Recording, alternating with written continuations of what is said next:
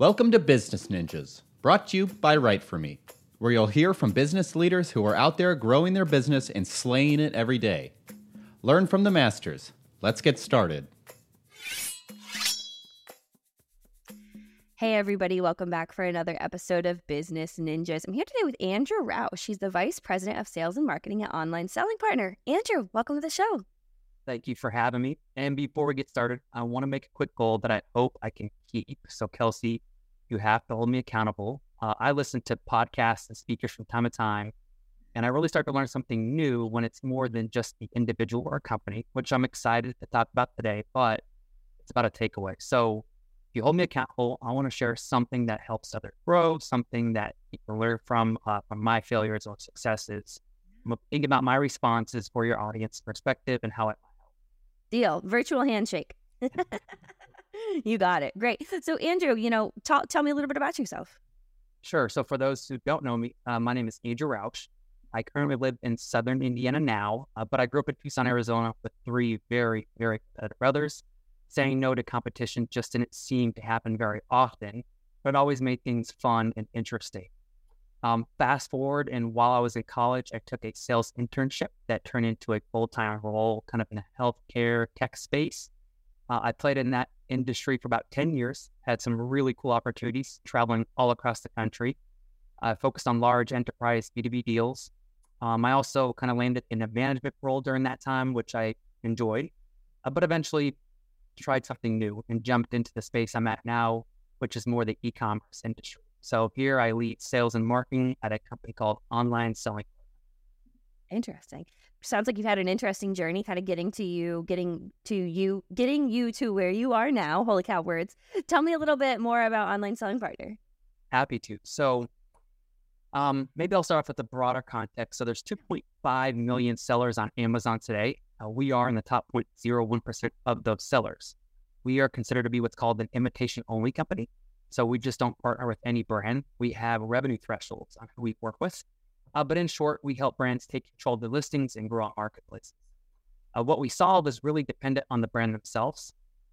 Some cases they don't have control of their listings and they're having a hard time going through experience. We can help there. And or in other cases, they're just having a difficult time growing sales. We help mm-hmm. there as well. So we do all this through the model of it being free. So literally, we don't charge any services, uh, to be any fees for our services. We actually purchase pallet-sized products. We work up a margin, and that's kind of where we make our money. Holy cow! So talk to me a little bit more, kind of about online selling partner and the solutions that you that you offer. It's a suite of services, so it's everything from optimization to content, SEO, different strategies, so forth.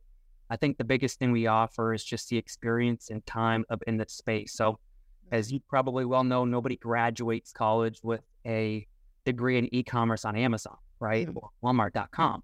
Mm-hmm. Uh, but for those who have been doing it as long as we have, uh, you've learned how to kind of follow the algorithm, the reaction of it, how to become, you know, one of those top sellers per se and make the impact. But at the end of the day, our job is to provide solutions that support our brand partnerships to take all the heavy lifting, all the pressure off of them, and we carry that load for them. Mm-hmm. And do you think it's being, you know, in that top? I think you said 0.01 percent, right? Um, you know, you don't get there just by you know luck. So talk to me a little bit about how um, online selling partners are really able to differentiate itself and really excel and be in that in that top percent. Yeah, it, it's it's taken time, right? I mean, we have failed uh, plenty of times, but we like to think we failed fast and we learn from our mistakes. Uh, there's really three things, kind of what we've identified as our core value propositions here at OSP. So first and foremost, we want to treat every brand like it's our own. That's the extension of the brand through true partnerships. Anybody can sell products on Amazon, but to provide a partnership is a whole different level, right? We've invested into our facility, our resources, our people to support that. So treating every brand like our own is managing its relationships, inventory control, uh, everything from working on side by side decisions. Uh, the second thing is providing a turnkey uh, experience. So, in most orgs, even outside of our industry, uh, once a contract is signed, sales kind of cleans their hands and walks away. We're really big about the brand partnership experience here at OSP. So, our sales team will actually continue the onboarding process anywhere from 30 to 90 days with uh, these brands to make sure that they are geared up and teed up for the incremental growth that we're looking for after we solve the headaches. And then lastly, uh, probably not least for sure, is just understanding the media data. Data is huge in our world. Data helps us drive decisions.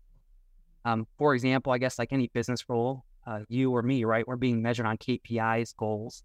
It's the same for our brands and the level of accountability that we service to them. Mm-hmm, mm-hmm. So, you know, talking about that onboarding process, what is what does that look like for you know your clients with online selling partner?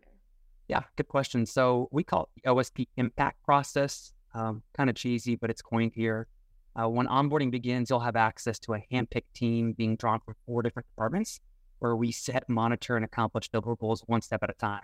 So you're working with expertise in each category that impacts Amazon and these listings to help support your brand over that 30 to 90 day uh, window I mentioned earlier. And then from there, you have ongoing support through our marketplace solutions team designated.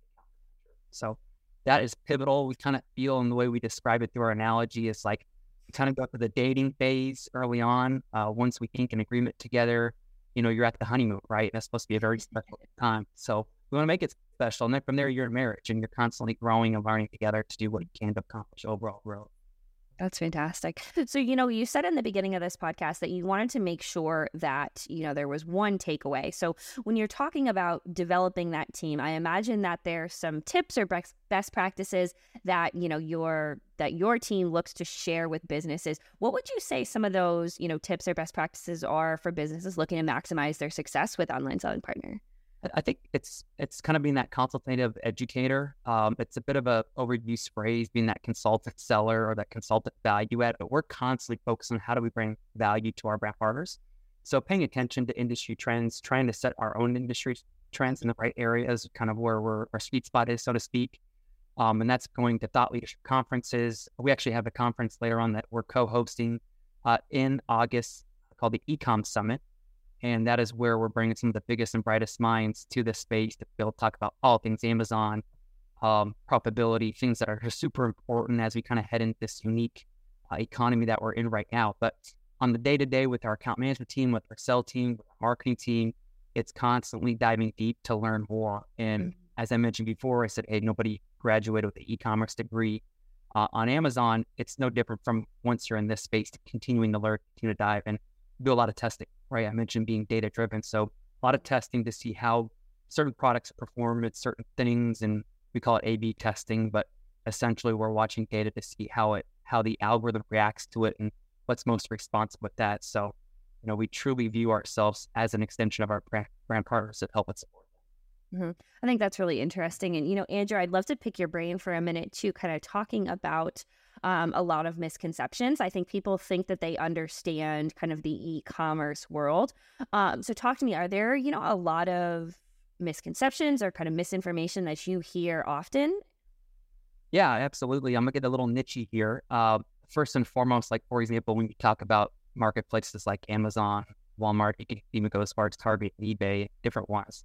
Uh, brands or companies, manufacturers themselves think that hey, we're already on the platform. We're seeing sales. We're doing well. Well, the reality is everybody, especially, you know, during and after COVID had seen that natural growth curve that those marketplaces offer, right? It's just this kind of ongoing curve that's heading up. So we all ride that wave. Well, the best, the best go after that market share, right? There's a differentiation on your expertise, your understanding the platform, what's going well, paying attention to the data to say, how do I capture that market share over my number one, two, three competitors in the space? That's probably the first. And the second thing kind of ties into it, which is, you know, nobody's quite figured this space out perfectly. I think anybody who says they have it down, you better run. them you're young, this is e-commerce is constantly evolving and changing. And you know, every time we're sleeping, changing. Wake to, you know, pay attention to that.